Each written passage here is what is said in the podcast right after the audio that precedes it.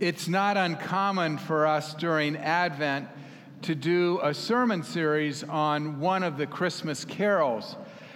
We've done uh, Joy to the World, uh, O Little Town of Bethlehem, uh, Angels We Have Heard on High, and this year we're doing The Friendly Beasts.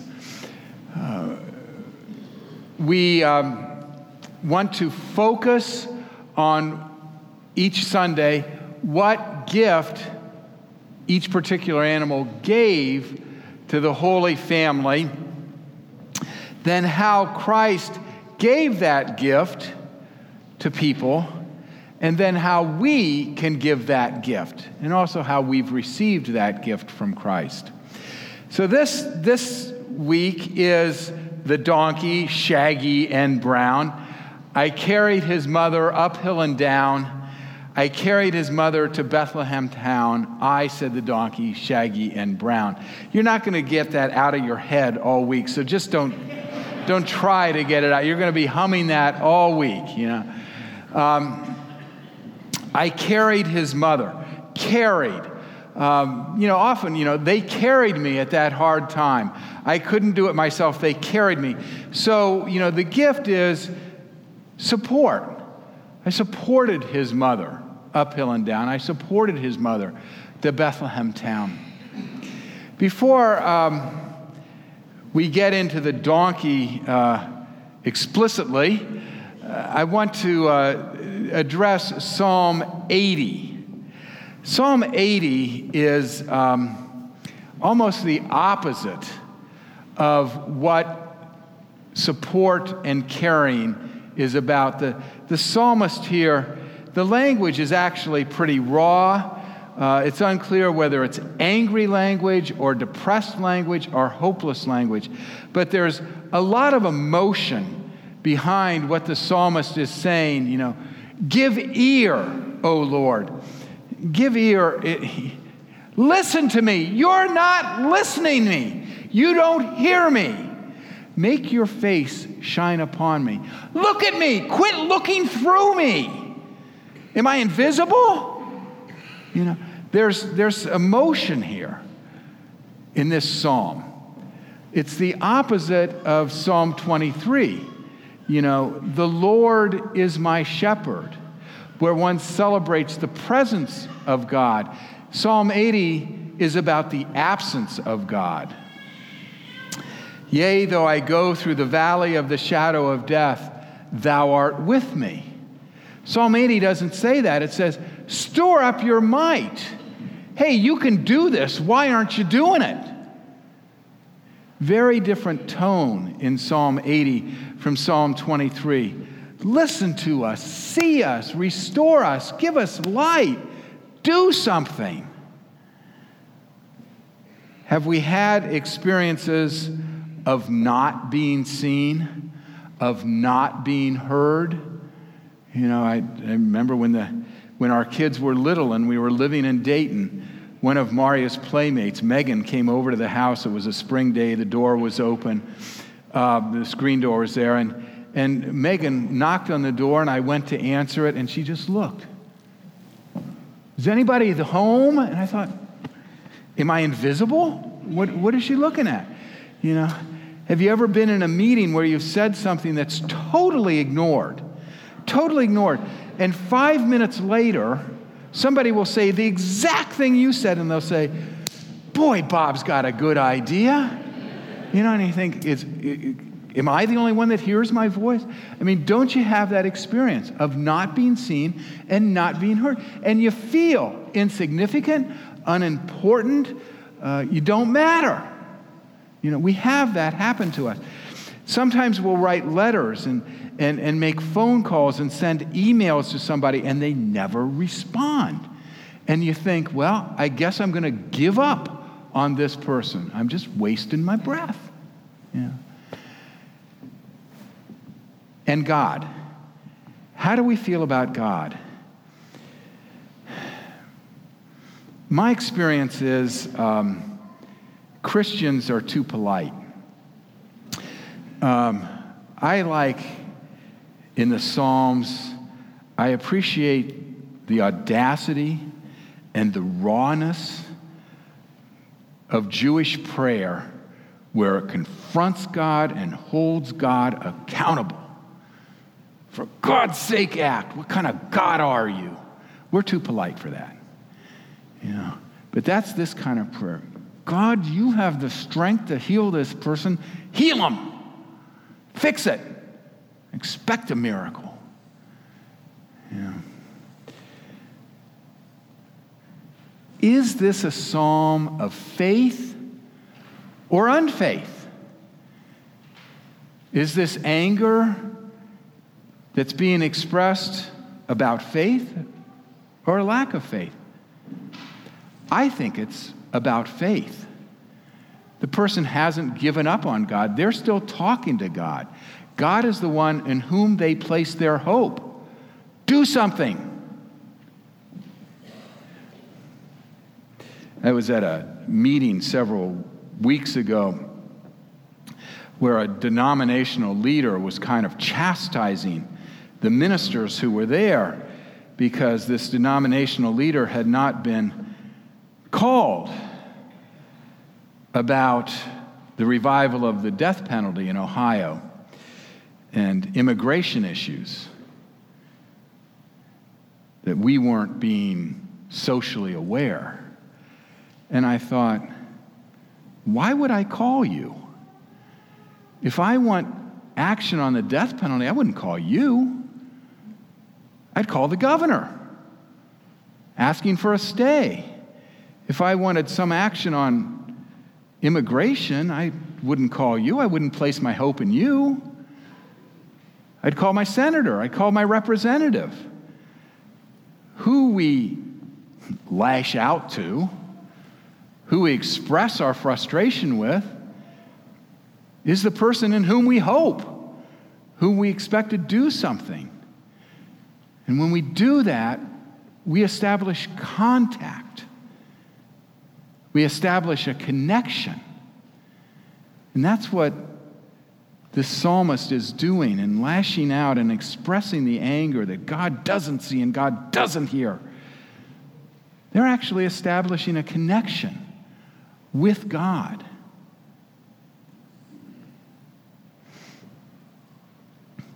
Maybe it's in the darkness where we feel like we're not supported, where we feel like we're not heard and not seen, and where we feel hopeless. Maybe it's in that darkness that the light shines. We sang that in response to the lighting of the Advent candle. In the darkness, the light shines. And maybe it's when we cry out from our darkness and acknowledge it that we start to experience God's light and God's presence because we've established that connection. And you think of a plant, you know, a seed that's buried, you don't see anything, and the plant, the seed is in the darkness. But there's life going on and there's growth and there's hope in the darkness. When I was in college, I, Hanover was um, about a 14 hour drive, well, 12 hours if you broke the speed limit. It was uh, about a 14 hour drive from, from home. And so I, um, I seldom went home on long weekends or for holidays. Um, I would always go to my roommate's um, house in Hartford, which was about four hours away. And, you know, uh, we, Jonathan and I would hitchhike from the four hours from Hanover to Hartford. And we'd have, you know, a great time with his family and, and wonderful Thanksgiving and Passover and, and all of that. And, and then on Sunday afternoon, when we had to go back to school, Jonathan's mother would um, take us halfway, two hours north, to um, the exit on at uh, Northampton, Massachusetts, and she'd drop us off, and then we would hitchhike the rest of the way up to uh, Hanover, the two hours. And oh my God, if my mother knew that, she would have died on the spot that we were hitchhiking that way. And, uh, you know, after Thanksgiving, it wasn't uh, a real pleasant time. And in, in that northern New England, the, the sun sets around 2 o'clock and it gets dark really early. And, you know, and, and after Thanksgiving, it's not uncommon for, for it to snow. And, and so you get this picture of these guys hitchhiking at the Northampton exit. And, you know, and stop, pick us up. You know, stop, pick it. Don't they see us? Don't they see how wet we are? Don't we see how they see how cold we are? Stop. Hear us. You know, and sometimes they blow their horn and wave and go on. You know, and doesn't anybody care? Don't we matter? You know, and you start to get hopeless and you start to get angry. Won't anybody pick us up? Well, that, that I'm here today shows that we did get picked up, you know, eventually. And, you know, that car would stop and we'd run for that car. And, you know, we'd get in and, you know, we'd warm up and thank you, thank you, you saved us.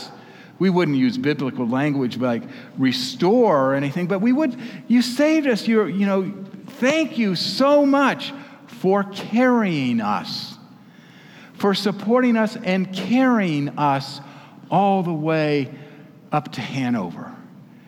You're a lifesaver. Now I'm ready to talk about the donkey who carried them to Bethlehem town. It seems to me there are at least two, maybe three parts that are important to being carried in the gift of carrying. One is to cry out, to acknowledge our need to be carried, to be helped. And then the next parts are to be seen by somebody who will carry us, or to be heard by somebody who will carry us. And when that happens, when that connection happens, we do feel restored. We feel like we've gotten new life. We feel like we matter. The donkey carried Mary uphill and down.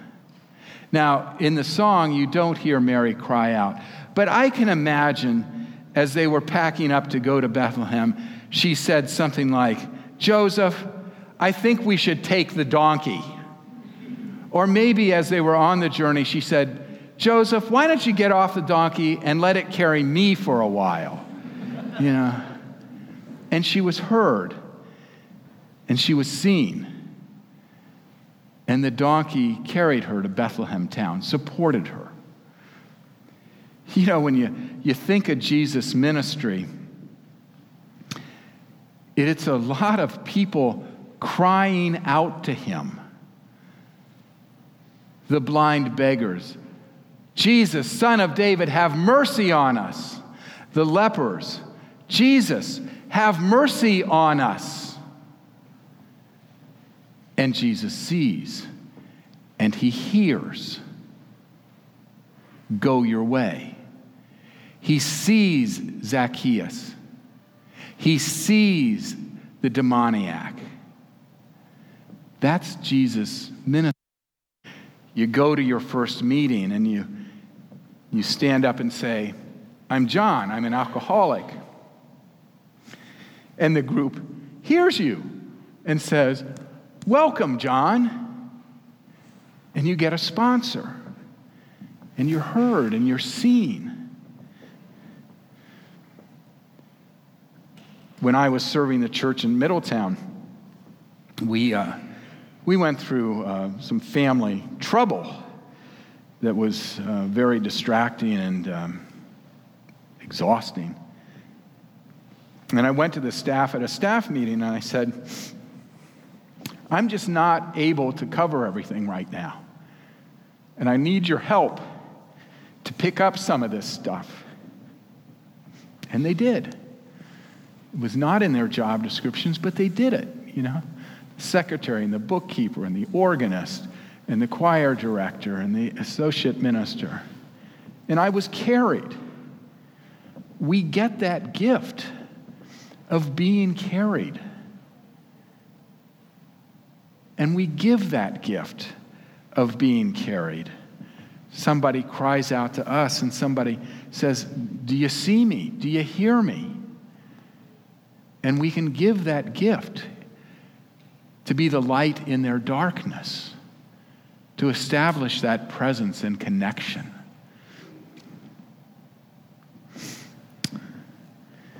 You know, uh, this hymn does not use a lot of heavy theological words.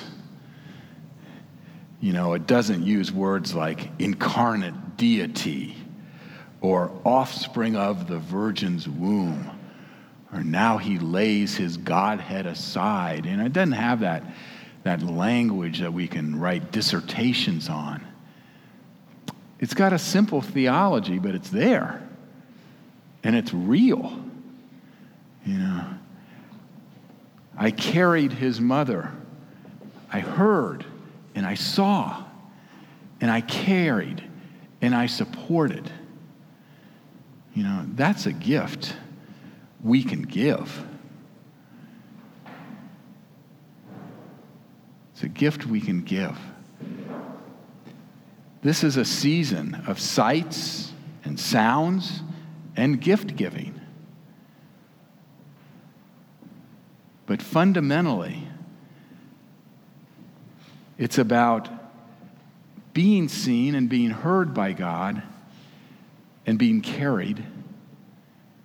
And it's about our taking that gift and seeing others and hearing others and carrying them to be a light in their darkness. May it be so. Amen.